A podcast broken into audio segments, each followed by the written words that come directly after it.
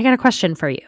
How important is your name to you? How does it feel when somebody mispronounces your name or calls you by a name, even a nickname?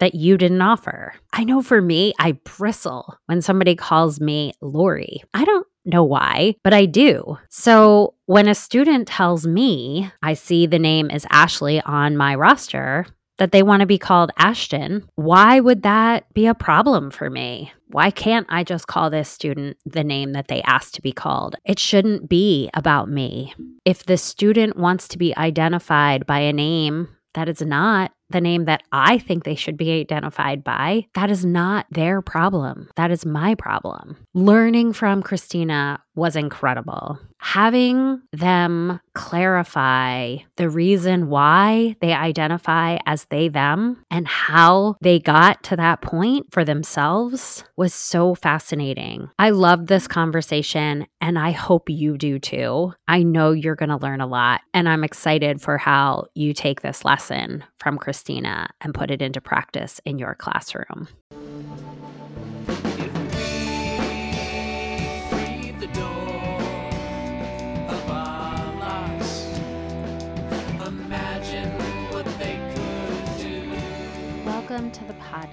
Education Unimagined, where give students an opportunity to share their voice in a system where often their voice is unheard. I ask them to share their experience and advice on how we can improve the experience for everyone.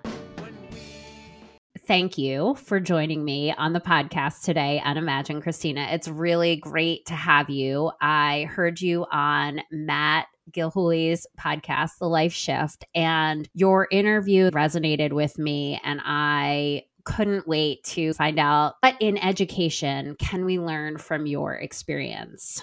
I wanted to start with the fact that you identify as they, them. And for a lot of people in the older generation, that feels really foreign. Could you share what that mean for you to identify as they, them? To identify as they, them for me means just being a human being, being recognized as the human entity that I am. It means identifying as a human being, just like the rest of us. I actually stumbled upon and a documentary that I did on myself for a school project about 10 or so years ago. And I asked myself for this documentary to look in the mirror and ask myself what I saw. And I asked myself, Do you see her? Do you see she? Do you see a woman? And the answer was not really. Direct quote from 10 year old Cristina, not really. And so I looked in the mirror again and I thought, All right, do we see he, him, his? Do we see a man? Is that what I see when I look in the mirror? And the answer again is not really. It's not a hard no on on either of them. It's not a hard yes on either of them, but it's not really. They just don't align with me. I just don't feel set in that box because within this society that we have, that means something. To be a woman means that you're associated with a specific set of gender roles. To be a man means that you're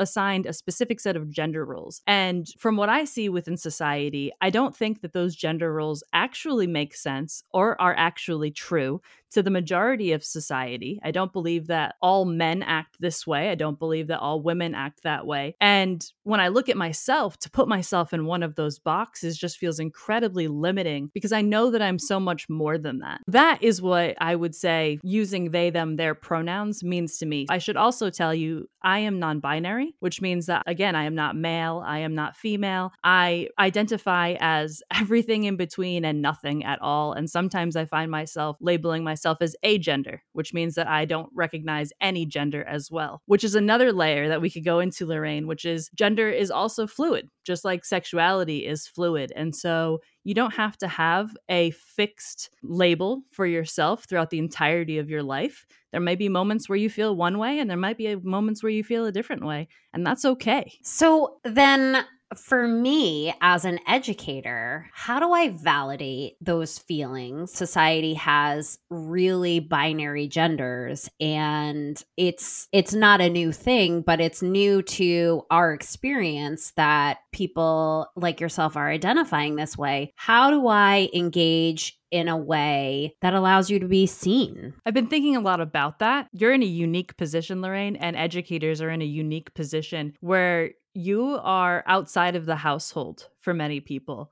And inside the household can be a stressful place. No matter your situation, you likely want to make your family proud. And so you maybe eh, allow yourself to do things outside of your home in a school setting or explore things in a school setting to where you feel a little bit more able to be free and be yourself. So, educators, one of the first things that I would recommend would be first and foremost leading by example. So, using your pronouns, making that heard and making that a standard normalized process where you say, This is my name, these are my pronouns, this is how I'd like to be referred to. Even if those are what we would call quote unquote normal, or if you're cis and your pronoun and you align with your gender at birth, then using those pronouns pronouns. It still needs to be normalized. The second thing I would say would be let's look at the examples that we use when we're teaching. A lot of the times, the examples will say she, her, hers, he, him, his. If we're doing a math lesson and we could throw a they in there, that would be fantastic. If we're doing an English lesson and we throw in some neo pronouns, sie, zim, zer, throw in some of these pronouns into actual examples that you're using in your classroom, that would m- incredibly increase visibility for people who use those pronouns. It would also help normalize that as well. And then the third thing that I would say is when you see somebody who does use different pronouns or experiencing uh, their own gender experience, just normalizing that as well. If somebody tells you that they no longer use a specific name, we don't use that name anymore. If your name is Lorraine and I called you Lori without permission, it's disrespectful. If somebody tells you that they have changed their name and they're using different profiles, it's about dignity. It's about recognizing them for who they are. And nobody will understand anyone better than one person understands themselves. So if somebody comes to you with something, I would just recommend following their lead. Names are the first interaction you have with somebody, if we're not attuned to the pronunciation of a name, the spelling of a name, you're putting yourself in a position where you're saying, it's not important enough to me to make sure that I understand you. A thousand percent, Lorraine, to not refer to people the way that they are asking you to refer to them, it just roots back to a level of disrespect and it's hurtful. I think of the reaction sometimes from people who make the mistake. I didn't mean it. Fine, you didn't mean it, but you do need to acknowledge that you and make every attempt not to do it. I also had somebody tell me that over apologizing can be just as bad as not acknowledging the mistake. There's definitely a fine line. I used to say, I have gender issues. This was me like 16, 15, 14. I just have gender issues. And at that time, when people would misgender me, because I've presented masculine, more masculine for, for the majority of my life. I'm not unfamiliar with people misgendering me. At first, it just made me feel really awkward.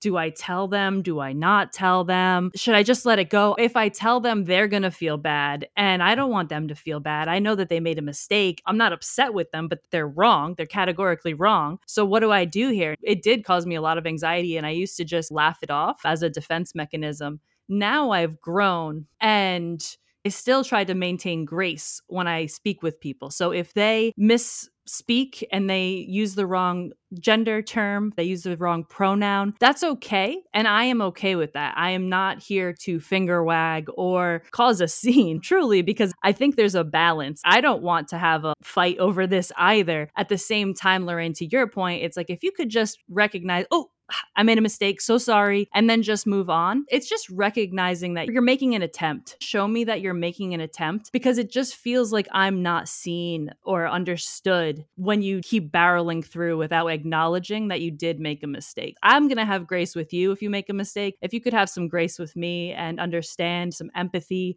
that I'm just looking for respect as well. These are the pronouns that I use. If you could just please respect that. Those are quite simple shifts. I also want to acknowledge that it's not about me as the educator, it's about the student. So if I am uncomfortable calling you a different name, if I am uncomfortable calling you those pronouns, then that's a problem for me. And it shouldn't be a problem that I transfer on to you as well or the student as well. And I was I was thinking about how you said adding the pronouns, the more neutral pronouns, they, them, Z. Tell me what those are again. Z, Zim, Zer. But there are, there are many neopronouns at this point. Interesting. Just adding those in and normalizing it makes such a difference. Teachers are afraid of that conversation because they're not ready for it. And I would also add to that, you know, Alok Vaid Menon is somebody that I mentioned on Matt Gilhooly's podcast, The Life Shift. And I would bring up Alok again because Alok is, first of all, a resource of knowledge when it comes to gender and trans identities etc there is so much learning that can be done if you look into Alok. That is a l o k space v a i d dash M E N O N. They are incredibly knowledgeable about trans issues. And one thing I really loved hearing from them was that you don't need to fight for me. I am happy as I am. I love myself. I grew into myself and I'm continuing to grow into myself, but I know who I am. I know that the gender binary doesn't really matter. I know that I'm beautiful and I know that I deserve love. What is troublesome is that there are people who look at me and they feel scared. What it really boils down to is that they're not allowing themselves to love themselves. So none of this is new which is the first thing that I want to say. None of this is new. Even the singular they is not new. If I go to a restaurant and I see a pair of glasses, just one, just one pair of glasses, I pick it up and I say, Oh, somebody left their glasses here. One person left their glasses here. And I said, Somebody left their glasses here. There, the singular they. So it's not new per se. It's just that we're actually talking about it and we're addressing some of these things. If we actually take a look back in history, in indigenous cultures, of course, we know that there are two spirit individuals, but even back to the European space as well. If we look back to ancient Rome, the trans individuals in the community were worshiped, they were revered, they were looked upon as the wise individuals within the society, and kings and queens would come to them for consult. So I don't know where we went wrong, but I want it to be clear that this is not new by any means. It's just that we're finally talking about it again. That's a really beautiful piece to acknowledge. What was your experience in high school like? Coming to this realization or coming to this acknowledgement. I don't think it was a realization, but an acknowledgement that society says you should be A or B. And you're like, mm, not really. I struggled with it for a long time because I'm also pan. So there were two things that I was dealing with at once one was my sexual identity, and one was my gender identity. And then the intertwining of those, and then peeling back the layers of each. I was comfortable enough with my, my sexuality. I was outed. At first, that was jarring to just feel so exposed on something that was so deeply personal to me, and I wasn't ready to share it with the world. But it was also incredibly freeing. Now, gender was something that took a little bit longer for me to come to terms with. Again, not realization to your point, acknowledgement. I had struggled with it from my earliest memories. I remember drawing pictures of what I wished that I looked like, and I would draw these figures. And this was very early on, but I would draw these figures with this very square jaw. I wasn't sure where that was coming from, but I just felt the need to keep drawing it and drawing it. So, how it ended up playing out was I would be more sporty, and that is why it's like a gender. That's not a masculine thing. Women can play sports, but in this world that we live in, I was very active in sports. I would tend to wear athletic wear in my day to day. So I would present in a more masculine way, but I was very afraid to identify with the word trans because it felt so large especially because I didn't have the understanding of the language that we have today. So I didn't feel, remember, I looked in the mirror, I said, man, not really, woman, not really. And so I didn't feel like I could belong to the trans community because I didn't fit in just one box. As I've continued to learn and grow, I have found that trans is actually just an umbrella term. So there are two camps that you can be in as a human being. You could be a cis individual, which means that your body parts align with your gender, or you could be trans, which is anything else. so, trans is really an umbrella term. There are non binary people and people who identify with other genders that don't necessarily like to identify or use the word trans. Again, if somebody doesn't want to identify with a word, we don't use that word for them. So, I respect non binary people and other various gendered individuals who don't like to use the word trans. But for myself, I do identify as trans. And I just want to make it clear that it did take me a long time to get to a place where I felt comfortable using that word because of the stigma that society puts on it. One of the first moments of dysphoria that I can really identify is feeling like a cross dresser. I have these womanly parts, but I feel like I'm cross dressing when I wear a dress. I don't feel like I'm representing myself. I feel like I'm representing someone else. In sophomore year of college, one of the biggest moments for me was during that summer, I actually cut my hair off. If you're just listening audio wise, I got a fade on my sides and inches, five inches on the top. It changed my life to be able to allow myself to make the changes to my body that made me feel my most authentic self. I authenticity is not something that we really talk about unless we don't fit into society. The whole point of this podcast, student voice, is really important because every individual is individual. And in order to allow you to be authentic, we have to take those boxes mm-hmm. away. I couldn't agree more, Lorraine. I think that life is so gray. We look at things in black and white, and it's truly not. We have access to so many words that can help us put things into a box because that's what it comes down to. We really like to label things to make things easier for ourselves to understand, good or bad, however we feel about that if we're going to use labels, it's important that we use the right labels. That's one of the challenges in education is that there are so many labels. As an educator, I often felt like I couldn't label everything or I couldn't remember all the labels that I was supposed to know. Maybe the simple answer is to stop labeling and just let things be, but that's not the way we operate especially in education. I love what you just said about labeling. I would love to stop labeling.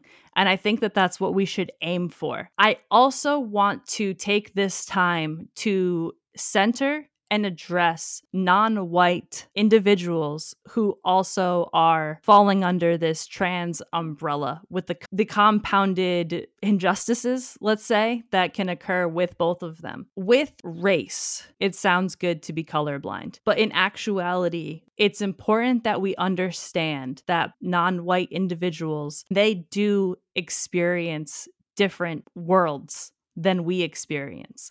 So to be blind to color is actually incredibly harmful to the individuals who experience what it means to be a different race every single day. Until we can get to a place where we find true equity and inclusion, then it's not a good idea to be colorblind. I would take that same thought process into the labeling of queer individuals. And I would love to not have labels, but we're not there. And until we're there, it's important that we normalize the labels and the terms that the community is asking to be normalized. Using the correct labels is really important because when you mislabel, you're misidentifying an individual. What advice would you give to peers if you could go back and address the age group in which you started to come to the realization? If you're listening to this and you're questioning your gender, if you have thoughts about it that maybe don't seem quote unquote normal, I want you to know that it is okay. It that is normal to not consider yourself and how you experience life and how you express yourself would be unnormal. It doesn't matter what people think, which is something that's easier said than done in terms of understanding, but just keep thinking and talking to yourself about this. Find community. Feel free to experiment, is probably the biggest thing that I would want people of that age to know. It's okay to play with things.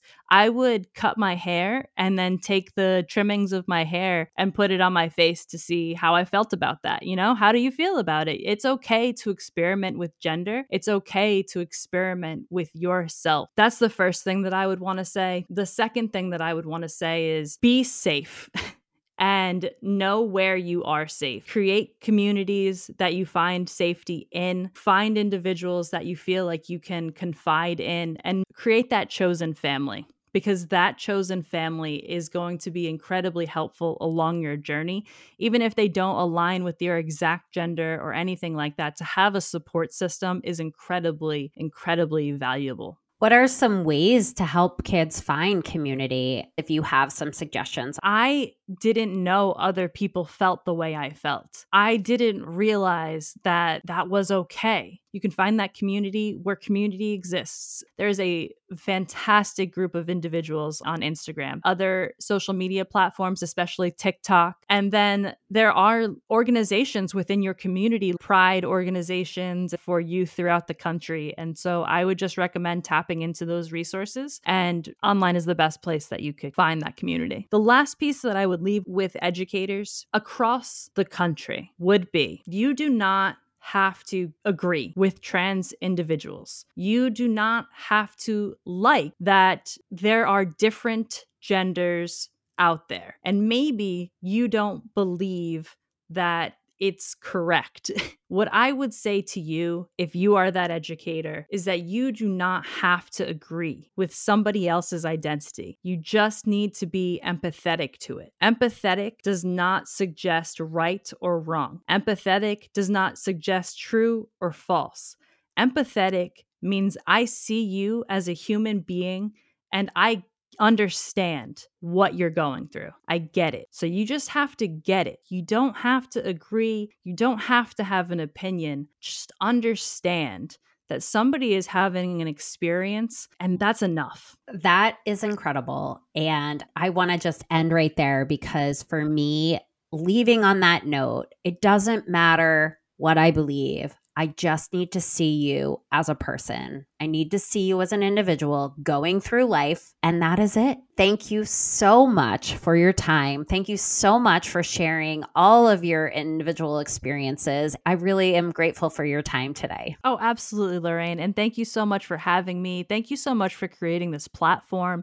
And thank you for the work that you're doing because it's truly invaluable. A startling 90% of teenagers don't see themselves as leaders. Let that sink in. 90%. This prevents them from reaching their full potential it negatively impacts their growth as an individual and it creates high levels of anxiety and depression. It took me 47 years to understand my own value. And I know you don't want this to be the case with your child, your students, the people in your life. And I'd like to help make sure it isn't. If you want your children, your students, the people in your life to wake up every day knowing how to own their inner leader and get comfortable breaking out of their shell to do amazing things in their life, have them join my upcoming webinar. You can find it at Peers Not Fears. In 30 minutes, those who attend are clear on their value as a leader. They are confident on how to lead from that place